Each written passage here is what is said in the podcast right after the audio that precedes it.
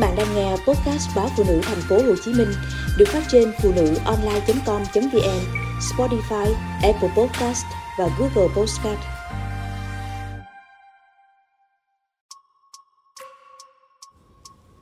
Thay đổi lối sống để giảm nguy cơ nhồi máu cơ tim ở người trẻ.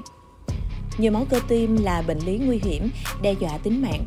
Khi cơ tim hoàn toàn không được cung cấp máu thì vùng cơ ấy sẽ bị hoại tử, gây triệu chứng đau ngực dữ dội.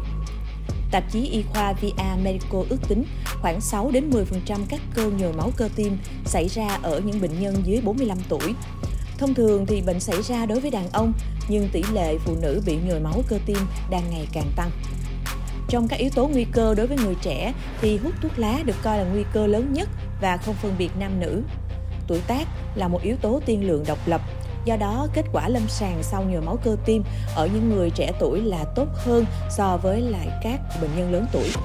Nhồi máu cơ tim là bệnh lý nguy hiểm đe dọa đến tính mạng do tắc nghẽn đột ngột mạch máu nuôi tim. Khi cơ tim hoàn toàn không được cung cấp máu thì vùng cơ ấy sẽ bị hoại tử, gây ra triệu chứng đau ngực dữ dội. Tùy theo số lượng cơ tim bị hủy, bệnh có thể nhẹ hoặc nặng. Nhồi máu cơ tim thường được gọi là một cơn đau tim.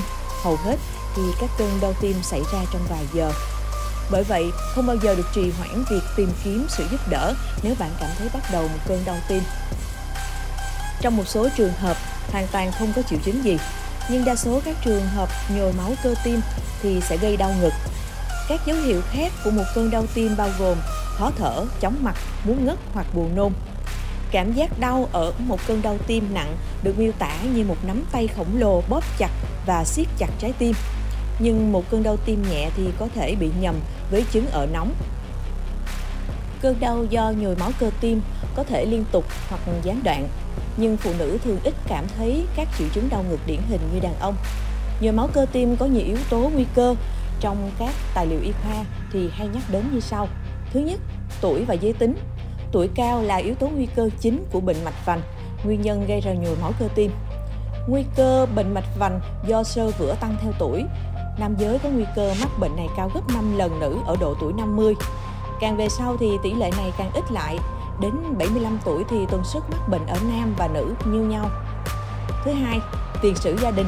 Tỷ lệ bệnh tim mạch ở người có tiền sử gia đình cao gấp 3 đến 4 lần người không có tiền sử. Thứ ba, hút thuốc lá. Hút thuốc lá gây gia tăng nồng độ carbon monoxide trong máu, dẫn tới phá hủy tế bào nội mô mạch vành, gia tăng kết tập tiểu cầu tăng nguy cơ hình thành huyết khối, tắc nghẽn, tăng 50% tử vong bệnh tim mạch. Thứ tư, rối loạn mỡ máu. Nồng độ cholesterol cao là nguyên nhân của 56% bệnh thiếu máu cơ tim, gây nên tử vong ở khoảng 4,4 triệu người mỗi năm. Thứ năm, tiểu đường. Biến chứng tim mạch là biến chứng phổ biến và nguy hiểm nhất của bệnh tiểu đường, gây gia tăng 50% nguy cơ bệnh mạch vành do sơ vữa ở nam, 100% ở nữ. Thứ sáu, huyết áp cao. Tăng huyết áp là bệnh lý thường gặp nhất trong các bệnh tim mạch. 49% các trường hợp bệnh mạch vành được quy là do huyết áp cao. Thứ bảy, ít vận động, béo phì và stress. Người trẻ cần lưu ý thay đổi lối sống để giảm thiểu nguy cơ nhồi máu cơ tim do ít vận động, béo phì và stress.